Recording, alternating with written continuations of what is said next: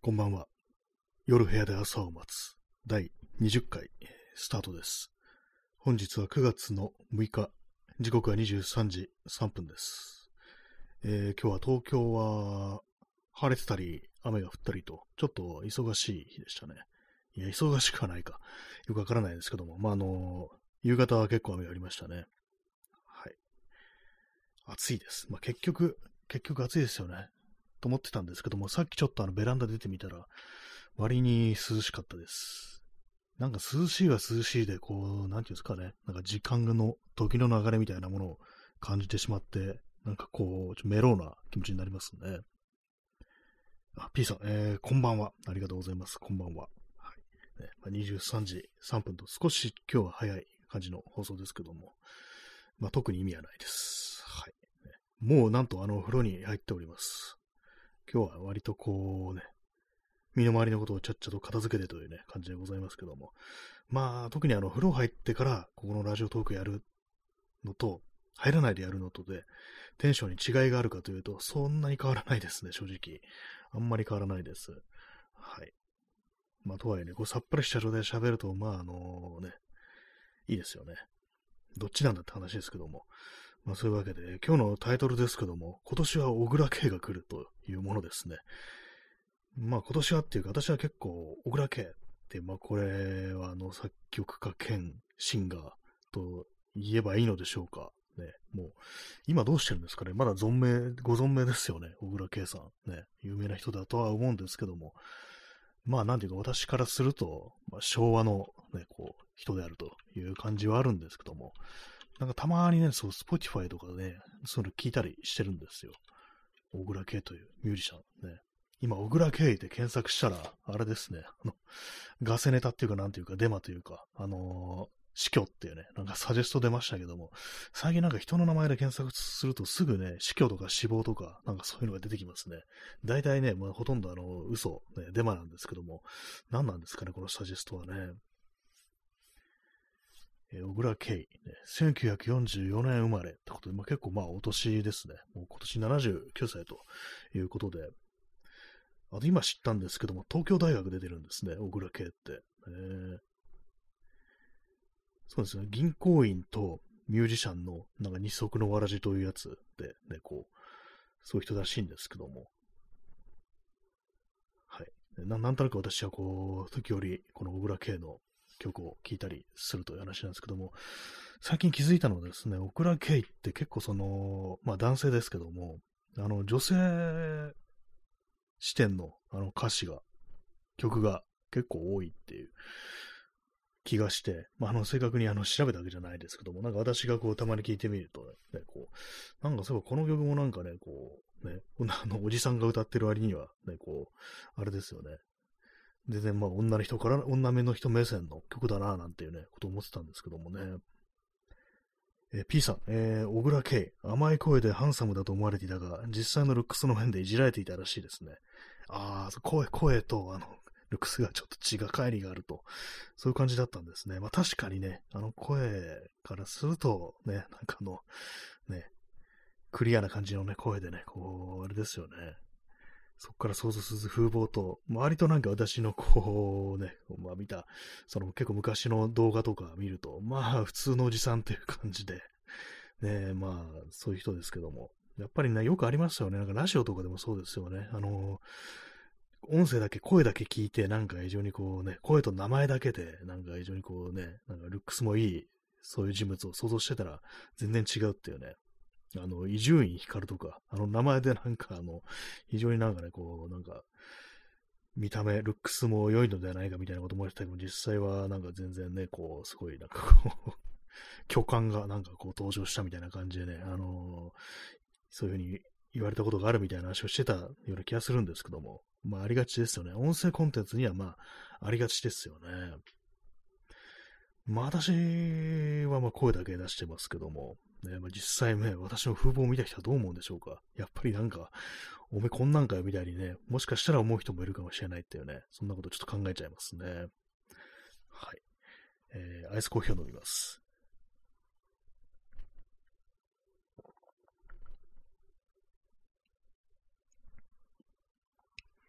はいね、私はねあの、ツイッターでなんかずっと相互だった人が言うには、ツイートから想像する声と、まあ、この今喋ってる実際の声、なんか割としっくりくるみたいなね、ことを言われたことがありますね。まあ、の文章と声っていうのとね、まあ、まあ、ルックスと声っていうね、なんかこういろいろこう、ありますけども、まあ、文章と声はどうも一致してるらしいけども、ね、ルックスと声が一致してるかどうかはちょっと、わかんないですね。まあ、そういう、あの、人にそんなことは聞いてみたことないんでね。はい。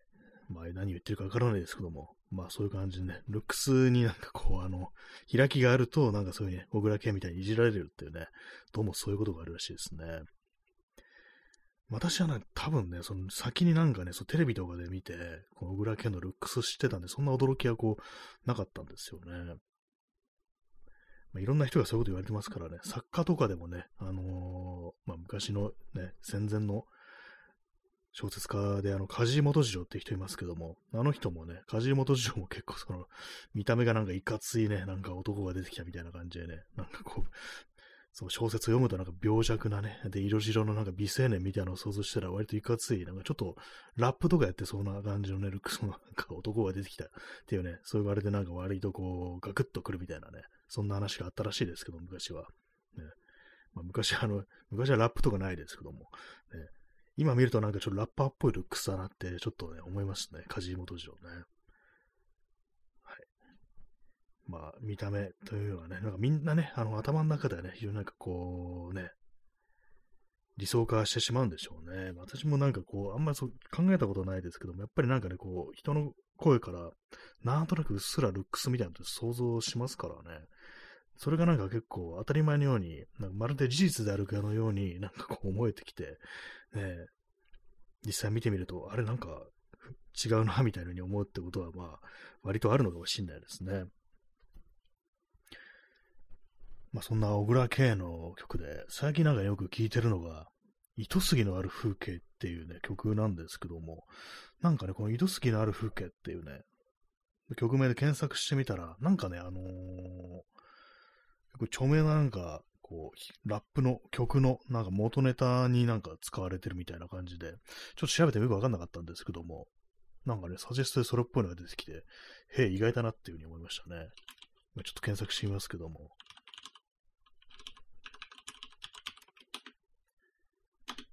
一杉のある風景。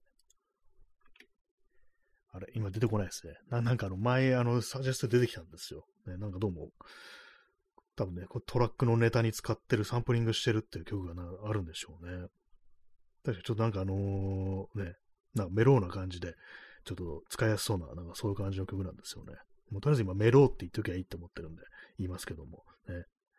はいえー、数眠るさん、さくらんぼいただきましてありがとうございます。さくらんぼいいですね。割と私、あの、果物の中では結構好きな方に入りますね。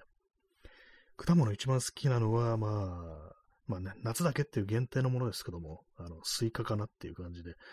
まあ、次点、なんだろうね。あんまでも果物食べないですからね。まあでも、スイカはね、スイカは好きですね。ありがとうございます。えー、P さん、えー、村上龍、ホスト風だと思っていたら、あ村上龍の名前からね、こうそうすると、実際ね、そう、まあまあね、こう、いかつい感じの親父ですよね。まあ、要はね、なんかね、今よく言われますよね、小説家ね。村上春樹とかもね、なんかあの、もうちょっとあの、かっこいいね、こう、渋い感じのね、こう、おじさまを想像したら、なんか、普通のなんかあの、人っていうね、感じの、まあ、ね、言われたりしてますよね。大変ですね、作家っていうのはね。初めからバーンとね、なんか顔出してた方がいいのかなというふうに思ったりしてっていうね、それちょっと思ったりしますね。西村健太とかみたいにね、まあ、亡くなりましたけどもね。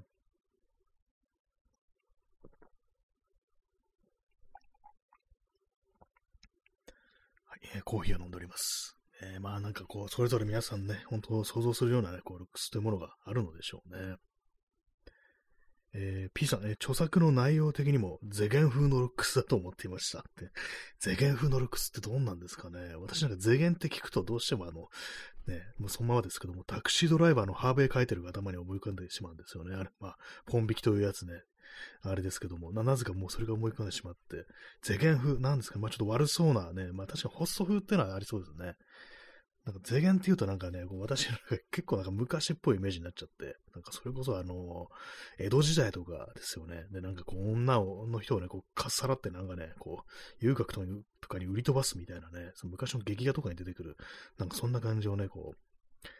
あれですよね、なんかこう、荒くれ者みたいなね、こうちょんまげ打ったなんかちょっとね、あの、人相の悪い男みたいなのを想像しちゃうんですけども、まあ、現代における税源というのは多分オストフだというね、それありそうですね。まあ、確かにありますね。ゼゲン風のルックス。ね、あのー、もう結構前ですけども、あの、どこだったかな、あの、神奈川県の方で、その、まあ、何人もその、ね、殺したっていう男いましたよね。その、まあ、死にたがってる人になんか薬持って殺したみたいな、そういう殺人犯がいたと思うんですけども、その人物が確かなんかその、スカウトみたいなことやってて、そうです。今風に言うと、まあ、その、ゼゲン、スカウトなのかなっていうね、ことを言うと、まあね、我々はゼゲンじゃないみたいな、なんかそういうこと言われちゃうかもしれないですけども、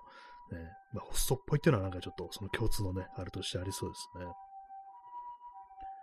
えー、サイレンが鳴ってますね。今、コロナ、すっごい流行ってますからね。今、マックスで、今までの中で一番流行ってるっていう、そういうことらしいですからね。でもなんか全然そういう、あんま話題にならないですよね。全然みんなノーマスクで過ごしてるしっていう感じでね。ほんと今、ね、こう、危ないというふうにね、思いますね。今までかかんなかったね、こう、人が、みんななんかね、こう、バタバタバタバタとコロナになっていってるっていう、そういう印象を受けますので、今本当にちょっと気をつけないと。ねまあ、気をつけても無理なところもあるのかもしれないですけども、まあなんかね、このノーマスク見るとね、なんか私はもう必ず、もうあれですからね、ラリアートをかましてますからね。はい、犯罪ですね。それって犯罪だよねってやつですね。まあ、やってませんけれども。でこういうの冗談で言うとね、本当になんか突っ込まれちゃうんで、あれですけども、ね、なんか、まあそのノーマスクかよっていう感じはありますね、本当にね。電車とか乗ってる人、まあ、通勤とかしてる人でね、よくまあノーマスクで入れるもんだなと思うんですけども、あと結構ね、思うのが、あのまあ、最近ね、あの外国からの観光客、非常にまあ、あの回復して戻ってきましたけども、まあ、みんなマスクしてないですよね。たまになんかアジア系の人だと、たまにしてる人とかいるんですけども、まあ、ほとんどの観光客っぽい人たち、全然マスクしなくって、あれどうなってんですかね。なんか基本コロナって一回かかってもまたかかるっていうね、まあそういうものだと、私はそういうふうに認識してるんですけども、ね、あの、ああのようになんかこう、まあ、マスクをしないのが当たり前になってる人々って何回も何回もコロナにかかってたりするんですかね。結構ま謎なんですよね。まあ、あの、海外ね、そのアメリカだとかは、本当なんか死者の数で言うと日本より断然多いっていう感じらしいですけども、ね、そのことについて一体どのようにこうね、あの国の人たちは思ってるんだろうっていうね、死んだらしょうがないぐらいの感じなんですかね。本当なんか結構謎なんですよね。あのマスクしてなくて、ね、かかる人、未だにかかる人、まあ何人もいるんじゃないかなと思うんですけども、そのことについて一体どのように感じているのかっていうね。わかんないですね。まあみんなあのリバタリアンなのかもしれないですね。国に何も強制されたくないっていうね。あの我々はあの武装する権利を持ってるみたいな、なんかそういう感じのね、あの基本まあそういう感じになってるということなのかもしれないですけども。まあなんかね、あれですからね、結構そのアメリカっていう国や、その国っていうね、あの連邦政府っていうものがちゃんと力を持ち始めるまで、かなり時間がかかったみたいなね、ことらしいですからね、結構まあ20世紀になるぐらいまで、結構まあなんかその、地方の州というか、まあそういうののね、こう自治が、の力が強かったということで、あんま中央の力というものを信用しないっていうね、そういうことがあるのかもしれないですね。まあ、その結果としてみんなマスクなんか強制されたくねえぜみたいなね、そういう気持ちからね、ああいう風になってるのかなと思うんですけども。まあ、とはいっても別にあの、観光客みんなね、アメリカから来てるわけではないし、まあ、世界的にもうね、外してるんだと思うんですけども、ね、どうなってるんですかね、よくわからないです、本当ね、まあ、ただ、まあ、日本においては今、すっごいかかりやすいぞというね、まあ、そういう感じですね。はい。コーヒー飲みます。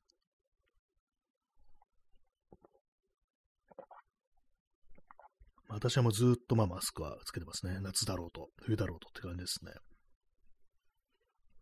まあ、飲食店はもともとこうあんまりこう行かないので、ね、まあ、その辺の関係ないといえばないんですけども、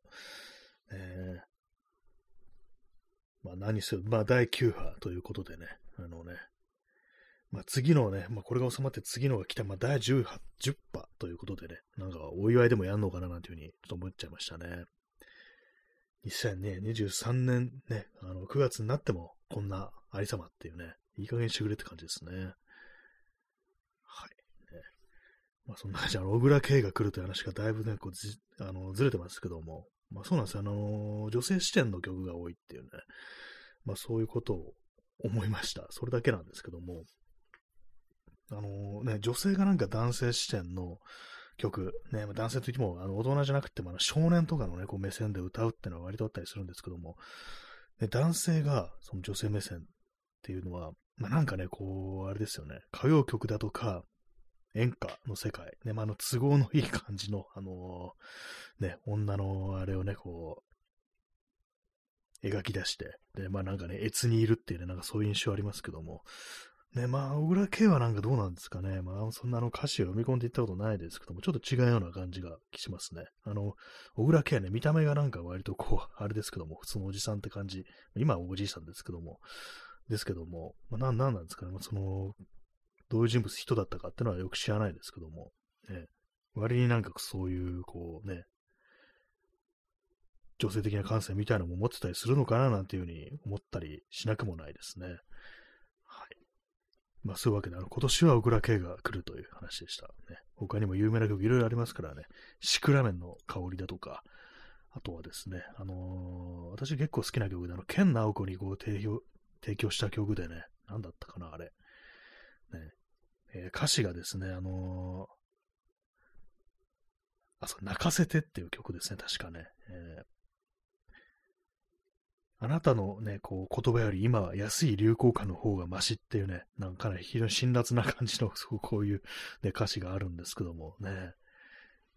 そうね、あなたの言葉よりね、安い流行歌の方がマシっていうね、風に、そこまで言われてしまっていて、どのようなことが起こったのかなんてことをね、ちょっと思ったりこうするんですけども、ね。はい。今なんかちょっとウィキペディアを見てるんですけども、ね。まあ、そこで私がこう好きなのは、ね、あ、そう、あれですね、あの、夢芝居とかもね、そうですね、あの、梅沢富美男が歌ってる夢芝居という曲も、あれです、あの、この小倉圭のね、こう、曲ですね。他もなんかこう、昔のね、この昭和のなんかこう、ドラマに提供された曲だとか、そういうのは結構いろいろこう、ありますね。美空ひばりにも提供してたりして、ね、あと、銀河、や、アニメのね、銀河英雄伝説のエンディング曲っていうのも手掛けているらしいです。最近私これ聞いたんですけども、ね、な んかあの、アニメで小倉圭の曲が流れるってちょっとなんか面白かったですね。井上陽水もね、なんか白い一日というね、曲をね、こう、提供してますね。曲っていうか、あの、歌詞っぽいですね、これはね。はい。あの、東京大学出身だというのはね、今初めて知りました。ね。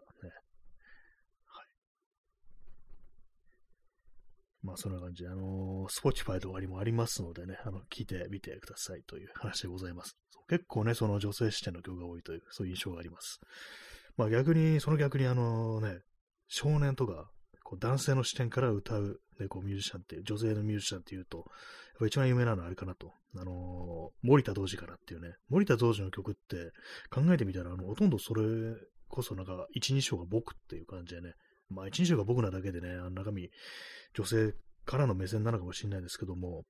なんかね、こう非常にこう、そういう、まあ、全部、なんかね、あの、一日を僕っていうね、そういうこう、イメージがね、ありますからね。僕たちの失敗っていうね、こうタイトルのね、こう有名な曲、こう、ありますけども、ね。はいね、なんかこう、今の音楽の話を一切しないという感じになってますね、本当。ね、私もたまにはね、あの、Spotify とかでね、なんか適当に、こう、今の曲ってものを聞くときもこう、あるんですけども、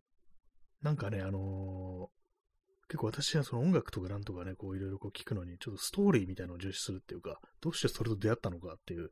ね、それが割となんか私の中で重要なこう、ファクター、要素らしく、なんかパッと聞いて、あ、なんかこれいい曲だな、みたいなことを、まあそれでいいと思うんですけども、なんかね、それだけでなんかちょっと物足りないみたいな気持ちになって、何かもう少し自分がそこにはまるだけのストーリーみたいなね、なんかそういうものを人としても必要としてしまうという感じで、まあそうなるとあれなんですよね。もう評価が固まってる人だとか、もうすでに解散してるバンドだとか、まあそういう感じのね、音楽ばっかり聴いてしまうという風になるんで、なんかこうシンプルにストレートに音楽だけを、音だけを聴いていいなと思うようになれたらいいのになと思うんですけども、どうも私という人間はそれがなんかね、こう、難しいというようなね、そういう感じでございますね。はい。ね、小倉圭です。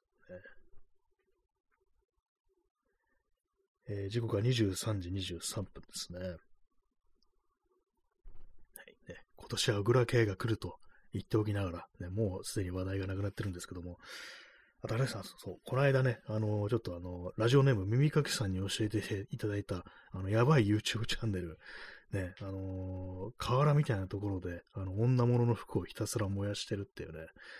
もう確実にこれはね、もう事案だろ的な感じですけども、そのチャンネルにちょっと見てみたんですけども、検索して、ね、教えていただいてね、ちょ、思ったよりやばかったですね。これは、ね、こう、ね、まあなんか、なんか規約とかには違反してないのかもしれないですけども、ね、やばい。思ってるなんか陰惨な感じがするっていうか、私のね、想像したら、あの、その不幸もやつつっても、あの、焚き火みたいにね、なんかこう、やってるのかなと思ったんですけども、やばいのがですね、あの、ハンガーに吊るした状態で火をつけるっていうね、ちょっとこれは、なんか、紙一重っていうか、なんかちょっと、ね、ね、予感みたいなのしますよね。もうその先、なんかしでかすんじゃないかみたいなね、そういう、まあ、こういう言い方もあれですけども、なんかね、かなりやばい感じで、思ったよりちょっと怖かったですね。で、割となんかね、そんなにね、こう、前からあるチャンネルじゃなくって、今年入ってから、まあ、その動画アップし始めたという、そういう感じなんですけども、あの、投稿頻度が異様なんですよ、本当ね。なんか1日 1動画ぐらいの感じでアップロードしてて、ねまあ、まあ、あの、このラジオトーク毎日やってる私が言うあれもないかもしれないですけども、おかしいかもしれないですけども、まあなんかやべえっていうね、感じのね、非常にこう危ない、危ないね、こうチャンネルでしたね、本当にね。なんて時代だというね、そんなこと思いましたけれども、ね、本当なんかわからないところで、自分の目の、目に入らないところでね、結構やばいチャンネルってのはね、いろいろあるのかなというふうにね、思いましたね。まあね、私もなんかこう、たまに気持ちがすさんでる時とか、結構なんかね、こうネガティブな感じのワードでこう検索して、こう出てくる動画動画でこう見たりする時あるんですけども、ああいうのやってるとね、ほんとなんか気持ちがすさんでくるというか、なんていうか、ほんとバッと入ってくるんで、やめた方がいいんですよね。本当になんかあのね、それこそあの、インプレッション目当てで、なんかひどいことをね、こう、言ってる動画とか、こう、そういうのもヒットしますから、まあ、あとなんかね、こう、暴力とかね、そういうものを、ね、こう、シーンみたいなのをね、こう、アップロードしてるなんてのも、まあ、ありますからね、あんまそういうことしない方がいいと思って、最近は控えてます。ね。笑えるなんか失敗とかだったらいいんですけど、まあ、外国のね、なんかそういう、それこそなんかあの、ショート、YouTube ショートだとか、ね、まあそういうものにね、なんかあのー、なんかチャレンジしようとして失敗して、あの、すっ転んでるっていうね、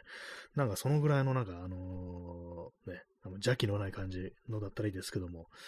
なんか本当のなんか暴力事件みたいなものをね、こう、ストリートファイトだとか、ああいうもの見てるとね、なんか本当ね、嫌な気持ちになってくるっていうのはありますからね、あまりね、こう、見ない方がいいな、ということはね、思いますね。大体そういうの見てるとね、あの、サジェストでどんどんどんどんね、あの、おすすめがそういうのでお勧めされてしまうんで、ね、どんどん気持ちすさんでいくんですよね。私もあの、インスタグラムとかでひたすらなんかあの、リールってやつ、あの、短い動画ですね。なんかこう、スッスッとね、こう、スワイプして次から次へと見てるってのあるんですけども、私のね、その、おすすめ出てくるのは、ほとんどがあの、犬か猫ですね。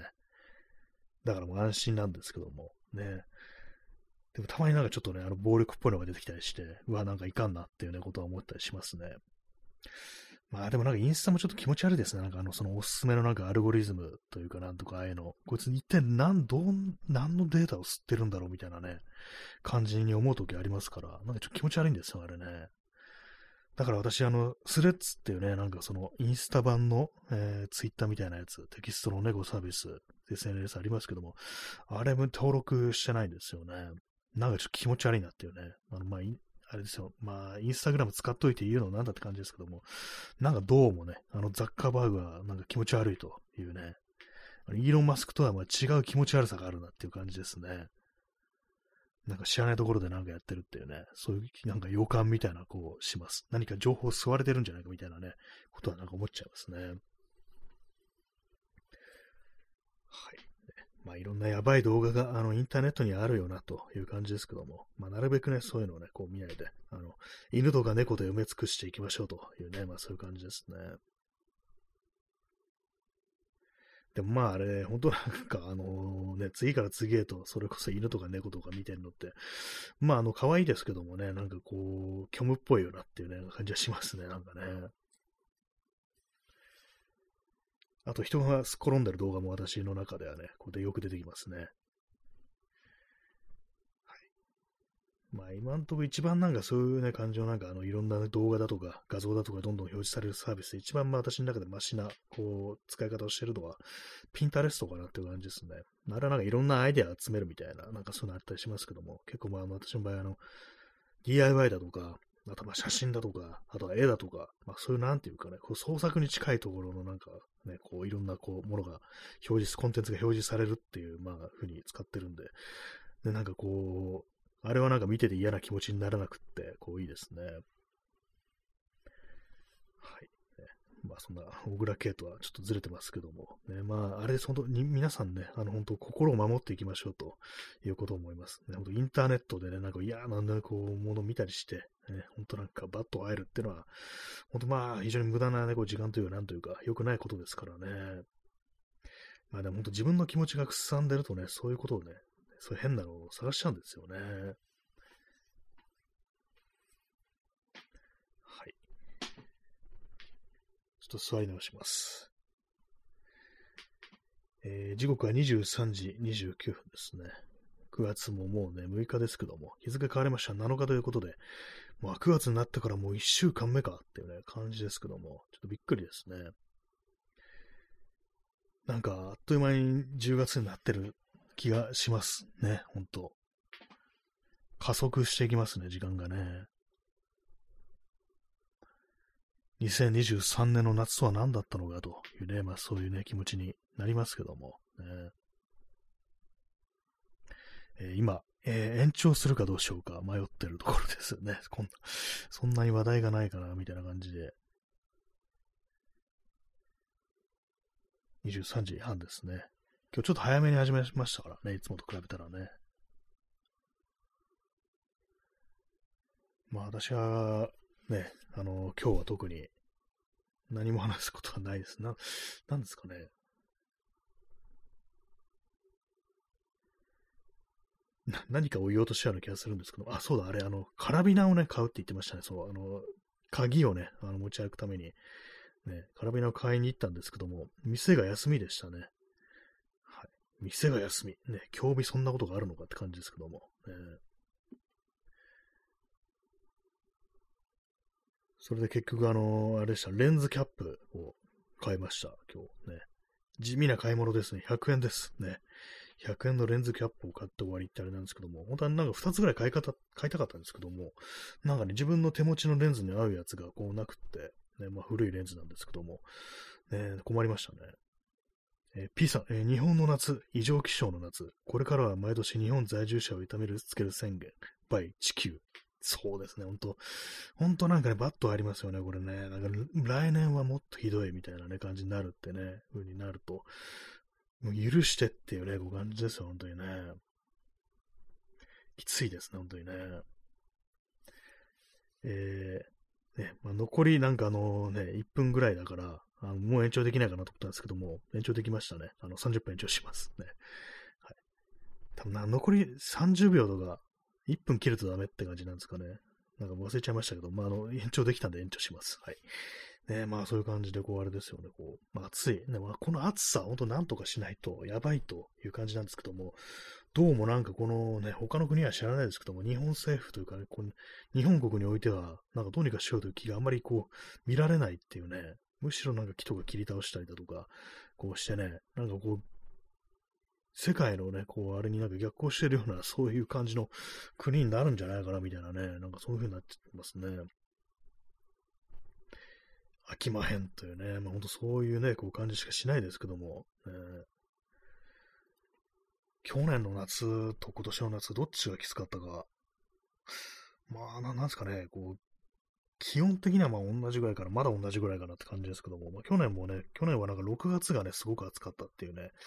印象ありますね。6月の終わり頃、ほんとなんか38度ぐらいの日がね、こうあって、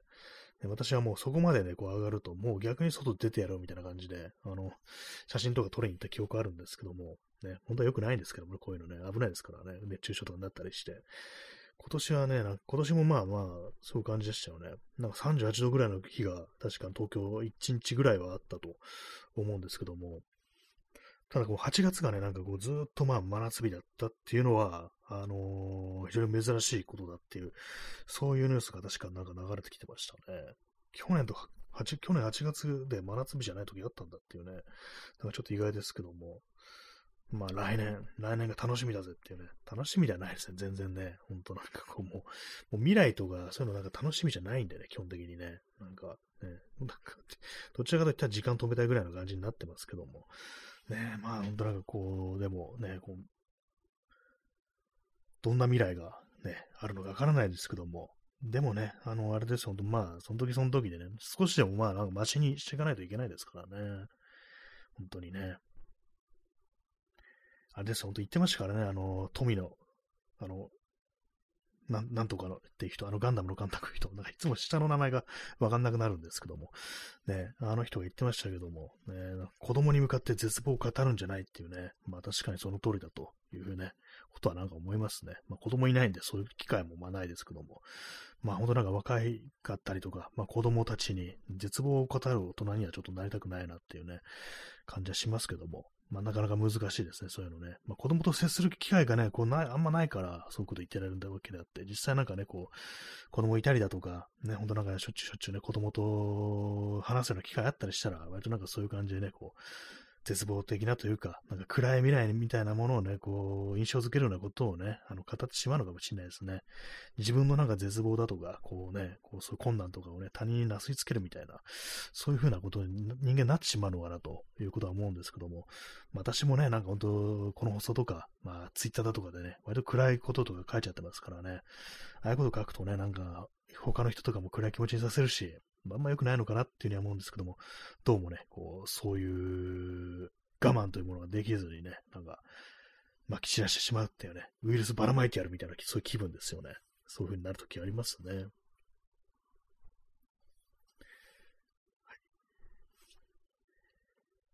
水を飲もうと思います。これね、また昨日の水なんですけど、大丈夫でしょうか？ね、でもコーヒーを飲み干してしまったので、ね、このボトルに口つけてないからいいだろうと、そういうあれでいこうと思ってます。まあ、この季節あんま良くないと思うんですけどもね。割と私、あの、普段からお腹をね、壊しがちなんで、これね、何かにね、こう、傷んだ食べ物とか、あとまあね、水とかに当たったっていうことに気がつかずに、なんか腹の調子悪いなぐらいの感じでね、こう普段日々過ごしてるって感じのことがあるんで、ひょっとしたらなんかね、あの、当たってんのかもしれないですね。あの、良くないものにね。水を飲みます。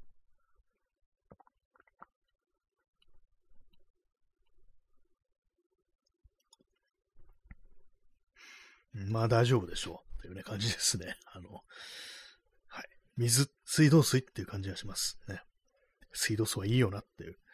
私、あの、その、水を買うってことしないですね。あの、基本的にあの、水道水で、こう、水道水を飲むんですけども、まあ考えてみれば、なんか水道水っぽい味するよなっていうね、ことは思いますね。まあでもボトルはね、あの一応まああのハイターとかに定期的につけておりますので、雑菌はそんなに繁殖してないというふうにね、あの信じたいと思います。はい。ねえー、時刻は23時36分ですね。まあ、天気予報行ってみますかね。天気予報行ってみますかねってあれですけども、明日東京の気温、木曜日ですね。あのー、33度ですね。で、まあ、晴れ、時々雨ということらしいです。すいません、ゲップを失礼しました。金曜日がなんか大雨らしく、ね、なんか最高気温28度らしいですけども、絶対蒸し暑いだろうってね感じしますね。これはね。まあでもなんか週間予報を見てみると、なんか連日ね、34度とか35度だった時と比べれば、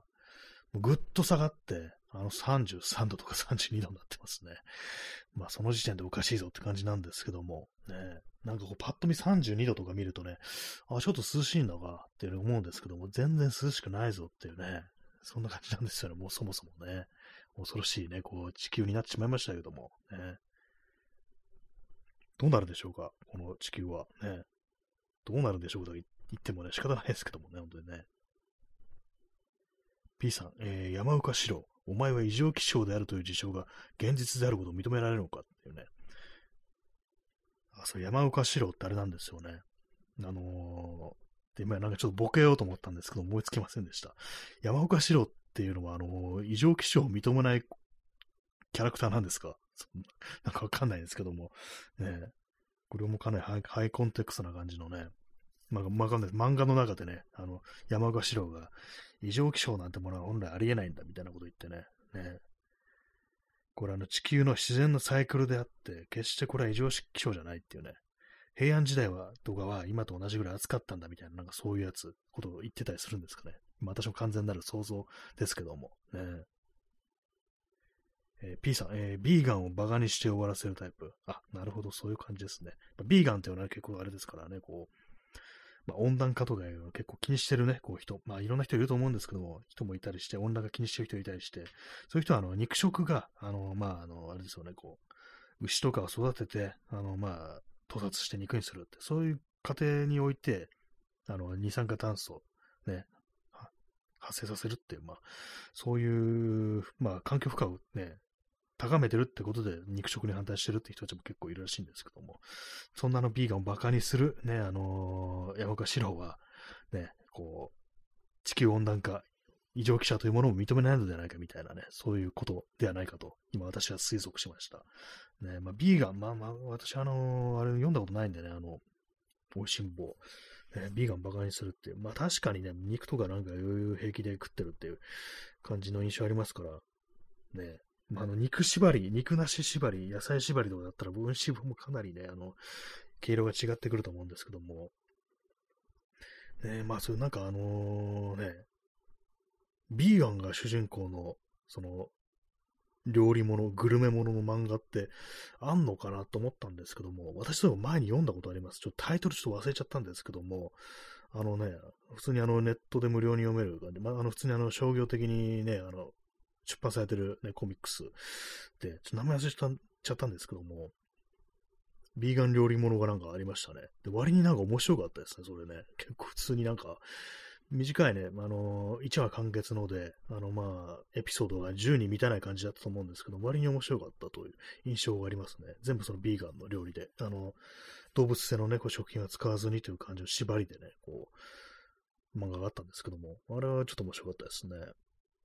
思い出せんのかいっていう感じですけども。ね、もしかしたら、あの、あれです、あの、ライブラリに残ってるかもしれないので、ちょっと見てみますね。まあそう言って私、あの、ドーベルマンデカとかね、そういうなんかあのね、わけのわからん、わけのわからんって言ったらあれですけども、ね、そう劇ばっかばっかり見てるもんですから、なんかかなりね、あの、たくさん違う関係ない漫画があってよくわかんなくなってますけども、だいぶ、だいぶ前に読んだんですよね、なんかね。今ね、こう、遡って、こう、おりますけれども、ね、それらしいのが出てこないですね。出てこないですね。なんだろう。なんか代わりになんかね、ゴキブリデカとかいうね、なんかよくわかんない漫画が表示されてるんですけども、画面に。ゴキブリデカってすごいですけども、なんかちょっと批評性感じますね。警官なんてものがゴキブリなんだみたいなね、なんかそういう感じをなんかね、感じなくもないですけども、ね、あ出てこないですね。なんか、もしかしたら違うどっかのウェブサイトだったのかもしれないですね。はい。すいません。わかりませんでした。というね、コーチです。はい。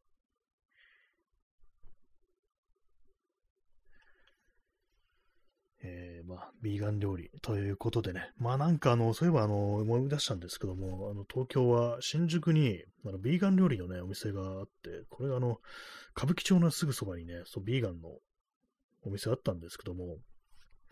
なんか一昨年ぐらい、去年か一昨年かに、あの、まあ、閉店しちゃってなくなりましたね。なんかね、その前ね、ちょいちょい撮ってたんですけども、割になんかお客さんは入ってる印象だったんですけども、なんかあの、まあコロナ禍っていうのもあったかもしれないですけども、ね、もう閉めちゃいましたね。なかなかね、まあ、あんまり見ないですからね、あの、ビーガンのお店ってのはね。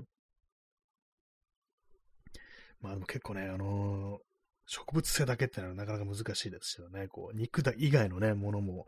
卵とかもね、なんかこう、食べちゃダメってなると、なかなかこう、結構ね、大変な感じになるかもしれないですけども。まあでも楽しんでそういうのやれればいいのかなっていう感じもしますね。はい。23時43分ですね。10分ごとにね、あの、時刻を読み上げるのかっていうね、お前は時報かという感じですけども、ね、しかも全然キリが良くないしっていうね、23時43分ですと言われてもって感じですよね。まあ、そのような感じでね、まあ、なんだかんだで私はまだ未だに肉というものを食べておりますけども、ね、まあ、前も言いましたけど、まあ、一時期なんか糖質制限みたいなものをやってた時、まあ、あの時はまあ肉は食べてましたけども、ね、あの米をね、やめるってことをしてて、まあ、あの、一つのね、なんかこう、ものをね、こう、種類、ね、食事から取り除くっていう感じで、あの、まあ、いろいろまあ考えなきゃいけないというか、献立というものをね、割となんか工夫しなきゃいけないんですけども、当時はなんか割となんか楽しんでそれやってたような感覚ありますね。結構なんかね、これなら OK かなみたいな感じで、こう、スーパーとかね、この食材売り場とか行って、ね、なんかこう見てみるのって、割となんかちょっと面白かったようなね、そういう記憶がありますね。まあ、あの、続きはしませんでしたけども、でも結構まあそのね、糖質を取らないというね、ことにね、あれですよね、こう。で、まあ割にすっとなんか痩せましたね、あの時はね。えー、P さん、えー、料理漫画、え、おおむね報道と結びついている気がしますし、不健康さ、え、ニアリーイコール、美味しいみたいなマッチョ思想が根底に。あー、なんか確かにね、なんかあの、ブライみたいな感じのね、キャラクターが出てくる傾向にありますよね。なんか謎になんかね、こう、俺より強いやつに会いに行く的な感じのね、こう、主人公。ね、なんか急にストリートファイター2になりましたけども。ね、なんかそんな感じのキャラクターが割となんか多い印象は、こう、ありますよね。なんかね。不健康さイコール美味しいっていうね。まあね、そう、健康第一みたいな、そういうね、料理漫画、あんまね、こう、やっぱり、ないですからね、無茶はしてるぞっていうね、そういう印象ありますけどもね。まあ、さっき言ったみたいなね、そう、ビーガン料理の漫画なんて、まあね、本当に珍しいんだろうな、というふうに思います。確かね、こう書いてるのがね、こう女性のね、こう女の人だったね、漫画家さんだったという印象あるんでね、やっぱどうしてもなんかその男の料理漫画ってのはまあマッチョになりがちですよね。本当にね。まあ、私、あの、本当出てくるのがね、あの、土山茂っていう漫画家、土山茂で読み方あったのかななんかあの人のね、こう漫画が、まずこう出てくるんですけども、ねまあね、男しか出てこんぞみたいな感じのね、本当に、そういうね、あの、ものですからね。水を飲みます。水はね、あのー、肉じゃないですからね。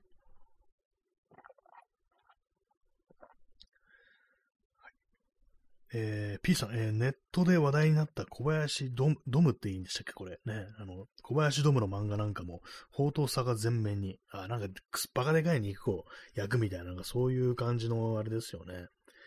もうとことんなんか男の料理行ったれみたいな感じの、そういう印象。まあ、あの、ちゃんと私読んだことないんですけども。ねえやっぱりどうしてもね、そうなっちゃいますよね。なんかね、むちゃくちゃな、むちゃくちゃなやつあれですけども、ちょっと過激な方向というか、なんというか、ね、こう、やりすぎぐらいがちょうどいいんだぜみたいな感じのっていうのは、やっぱどうしてもこう、ありますからね。まあ、逆にね、ほんとなんかあの、絶対にね、あの、炭水化物を入れないぞみたいな、そういう感じの極端さっていうのものはあるかもしれないですけども、なんかバランスのいいっていうのはね、なんかちょっとそういうのがあんま出てこない感じしますよね。思い出したんですけども、その時なんでね、その糖質制限的なことをやってたかというと、その時にちょっと体の調子がおかしくって、一時期ね、私なんか謎のジンマシンみたいのがすごい頻繁に出るってる時期があって、未だにあれ何だったかよくわからないんですけども、ま結構本当なんかあの、ね、私人生でね、ジンマシンになったなんて、こう、それまでなかったんですよ、一回も。まあ本当赤ん坊の時とかはちょっとわかんないですけども、そんなね、やたらなんかジンマシン出るみたいな、こう、時期がこう、あって、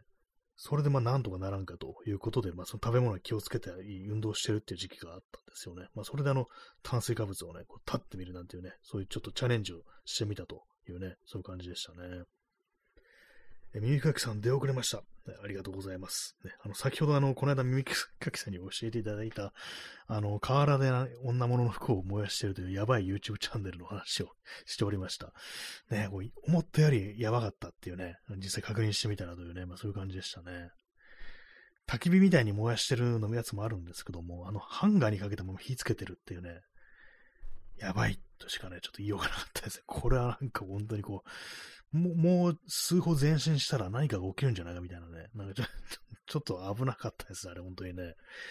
まあ、なんか、投稿頻度が異常っていうね。あれね、そうですね。耳かきさん、やばいですよね。しかも量が多いっていうね。あの量にまず圧倒されますよね。なんかね、ほんと、あの、森山大道っていうね、写真家が言ってました。あのね、あの、質にますえ、量に勝る質はないしっていうね、こと言ってたんですけども、ね、ま例えでそれ出すなって感じですけども、本当なんかね、やばい量をね、こうアップロードしてて、でもそうなるとね、その、たく、量があるということが一つの質に転換されるっていうね、なんかそういう感じで、まあその質ってのがやばいというね、まあ評価なんですけども、やばいですね、本当にね。危なすぎるっていうね。P さん、えー、女児向けアニメの医療廃棄物をゴミ箱から漁って収集する男性というホラー。あなんかそういう話なんかの今日ちょっとツイッターとかでなんか出て、なんか流れてきたんですけど、なんかあったんですかね、そういう話。めちゃくちゃ怖いですよね、なんかね。医療廃棄物をゴミ箱から、ね、犯罪だろっていうね、ご感じですけども。ね本当に怖いですよね、それね。昔ね、あの、私の友人で、あの、ダイエットしようって言って、あの、ジョギングをね、こう毎日するようになった友人がいたんですけども、そのジョギングっていうのが大体まあいつもね、まあ夜同じコースをまあ走るっていうね、ことをやったらしいんですけども、あの、途中にね、あの、ゴミ捨て場があって、で、そこで、ほぼ毎日、なんかゴミを漁ってる、なんかやばい、なんかストーカーみたいな男がいて、なんか怖かったって言ってましたね。急に思い出しましたけども。でね、それ、え、それなんかそば通ったりした時になんか逃げたりしないのっていう風に聞いたら、なんか一応やっぱ俺が撮ると、なんかちょっと、なんか気まずそうにっていうか、なんか顔背けたいっていうか、まあそれなりになんかちょっとね、あの、避けるような感じはあるんだけど、それでも毎日、ほぼ毎日いるんだよね、みたいなね、こと言ってて、やばかったですね。そういう感じのあれなんですかね。ジョージ向けアニメの医療廃棄物をゴミ箱から漁って収集する男性というホラー、ホラーですよね。これも数歩前進したら何が起きるって、やっぱちょっとあの想像しちゃいますからね。ゴミね、拾っていくのもね、あの、一種の窃盗であるみたいな感じのってありますけども、なんかそう、どうも厳密にはそうみたいなね、話聞いたりしますけども、ね、ゴミ袋、口縛ってるやつ、開けてっていうね。いや、危ないですね、本当にね。ね、そう、先ほどのね、その、みゆかきさんに教えてもらった、あの、その、燃やしてるチャンネルも、あれですよね、あの、なんか廃棄物ってように書いてありましたよね。なんか最初私あのなんかあのね、商売で出たなんか廃棄物なのかなってちょっと思ったんですけども、なんか拾ったくせなこれみたいなね。なんかそういう感じで。まあちゃんと、その前あのね、こう全部見たりしちゃないんですけども、まあやばいなというね、感じでしたね。そしてハンガーにね、かけたまま燃やすのは本当なんかあの、やばいだろうというね、感じでしたよね。しかもね、女物の不幸って感じでね、うん、なんか割、でもなんかね、あれみ、ああいうのなんか、割となんか、本当に異常というよりは、レアな、こう、希少、希少、希少って言ったらあれだな、なんか、ああいう人間が本当になんか世の中にもう一人二人しかいないって言うんじゃなくて、割となんかあの、家内の数いそうっていうなんかそういうの予感させるような、なんか、なんかね、ありますよね、あれね。ななんでそんな風に思うのかってちょっとわからないですけども。ねえまあ、あの、前にね、あの、ちょっと読んだ、あの、伊丹十三のエッセイで、まあ、男というものは、あの、ね、女に対する底知れぬ軽蔑というものを抱えているんだっていうね、そういう話をしてて、なんかね、なんかわかる気がするんですよね、その表現ね。そういうものの現れが、あの、まあ、そういう服を燃やすみたいな感じとなってね、まあ、あの、外に出ていってるのかなと思うんですけども、まあ、恐ろしいですね。自分の中にももしかしたらそういうなんかね、なんかものがあったりしたっていう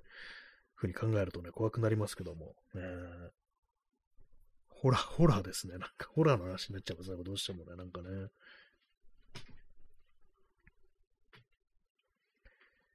えー、時刻は23時52分ですね。ね、今日も無事、あの、日付変更線をまたぐことができそうです。ね、日付変更線って何でって感じですけども、ね、飛んでんのかって感じですけども、ね、まあ、あと8分で、あの、今日という日が終わり、ね、明日という日が来るということで、ね、ちょっとあの、咳き込みましたけども、はい。まあ、ゴミはね、捨てては、捨ててはいけない、ゴミは漁ってはいけないというね、その一点にね、かっつきますね、本当にね。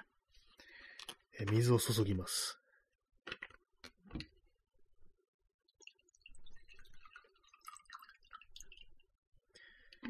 えー、P さん、ホラーでなく現実でした。あ、そうですね。ホラーってあの、フィクションになりますからね。現実なんですよね。現ホラーみたいなことが現実に起きてると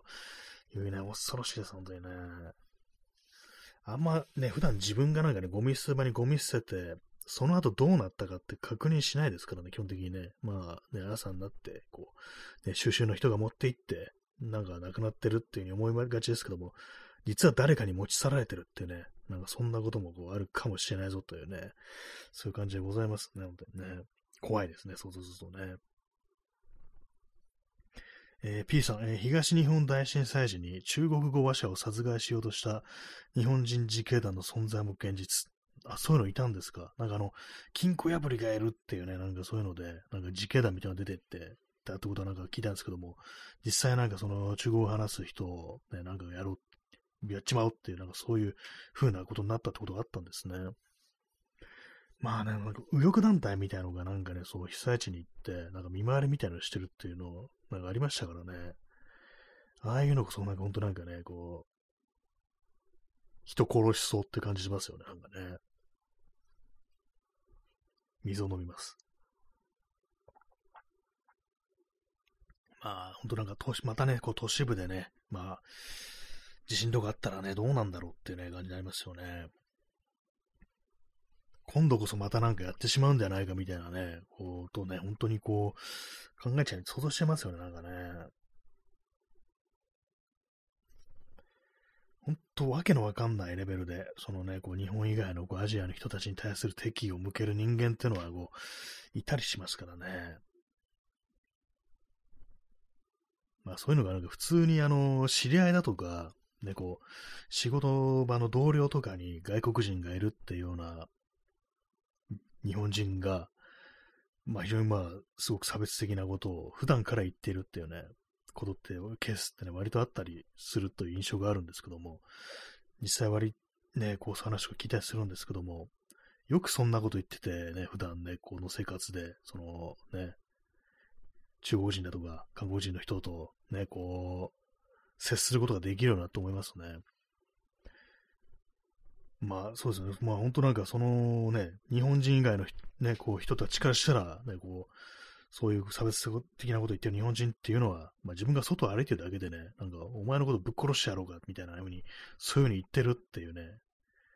非常にそういうなんか危機感みたいなのも感じながらね、こう生きていかなければならないっていうふうになるということなんでね、非常に考えると恐ろしいんですけども、よくね、なんか言いますけども、ね、あの、男は外に出たらね、なんか、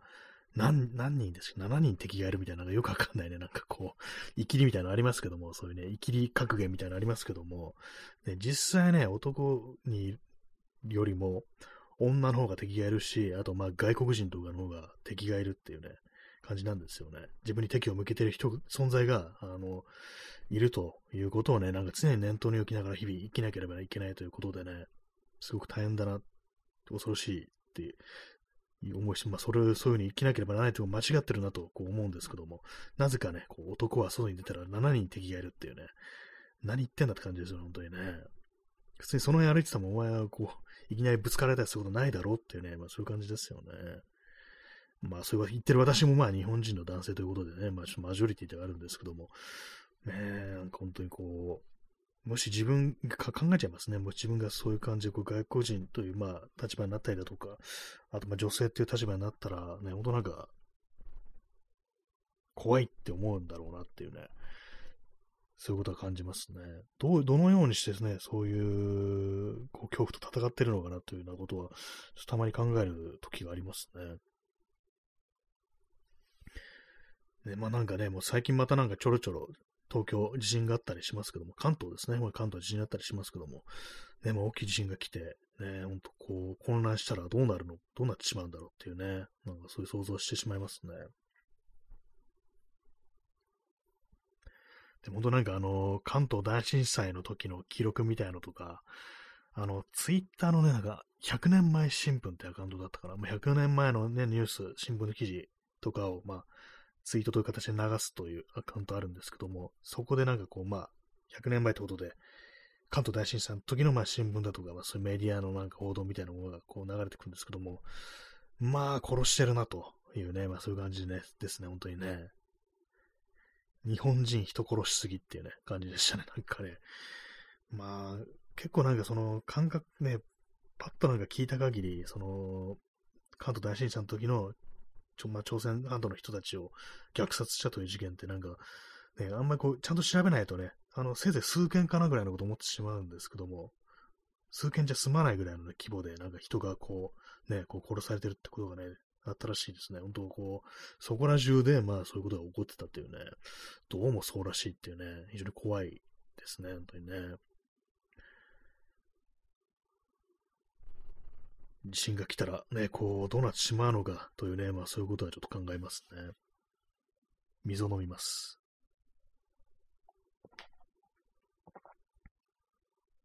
まあでも東京なんかね、すごくまあ外国人とかまあ多いかったりしますけども、ねそれでもやっぱりね、数ではまあ日本人の方が多いでしょうから、ね、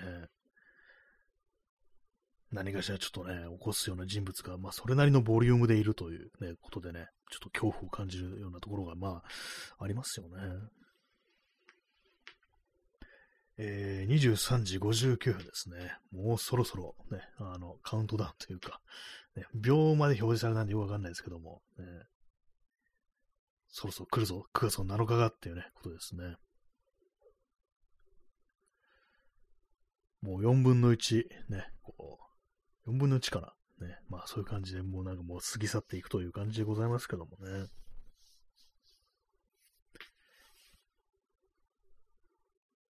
今年は小倉慶が来るというね、感じのタイトルで始めたり、なんかこう、まあ、最終的にはなんかこう、このようにね、恐ろしいげな話になるという感じですね。まあ、自警団ね。ほんと最近あれですよね。こう、YouTube とかでなんかあの、痴漢捕まえる、盗撮捕まえるみたいな、やばいやつがね、こうありますけども、あれ本当になんかね、こう、怖いですね。まあ、それと関係ないんですけども、この間ちょっとね、こう、街をこう歩いてて、なんかね、あのー、車道に出て、なんか車の前に立ちはだかって、なんかね、わめいてる人がいましたね。昼間ですよ、ほんと全然ね、こう、おそらくまあ、何かしらね、変な妄想みたいなのに取り憑かれてるか、まあ薬物的なあれなのかなと思ったんですけども、まあ、割となんかこう、ね、こう、すっとまあ、歩道の方に戻っていったんで、で、まあ別に暴力とかでわけ、言うわけでは、やるわけではなく、なんか変なことを言ってるというだけの人だったんですけども、ねえ、なんか、大丈夫かなと。いうふうに思いました。あとなんか結構おしゃれでした。あの服装が。ね。それは関係ないんですけども。ねなんか最近ちょっと変なことがね、よく起こってる気がしますね、なんかね。車とかもなんか荒い運転が増えてるような、あのクラクションめちゃくちゃ鳴らしまくってるみたいなね、そういうの割となんか最近よくこう、ね、目撃するんで、まあ暑くてみんなイライラしてるっていう、あとまあ世の中がどんどんどんどんすさんできてるのかななんてことはちょっと思いますけどもね、秋になったり秋、秋はないか。でも気温が下がればちょっと落ち着いたりするんですかね。なんか最近ちょっとすさんだ雰囲気を私は街からね、こう感じてるんですけども。えー、あ、もう9月の7日ですね。はい。まあそういうわけでね、本日はまあなんか最終的にまた ちょっと暗い話になってるぞって感じでね、あれなんですけども。ね、まあ今年は小倉圭が来るというね、そんな話をさせていただきました。ね、他何の話をしたか忘れました。ね。あの、や、やばい YouTube チャンネルの 話をしましたね。はい。まあそういうわけでね、本日そろそろお別れの時間がね、こう近づいてまいりましたけどもね、本当まあ今コロナ本当流行ってるので、まあ気をつけて気をつけられるものでもないかもしれないですけども、本当皆様が無事でね、こう過ごされることを私はこう祈っておりますということで、本日終わりたいと思います。それではご清聴ありがとうございました。さようなら。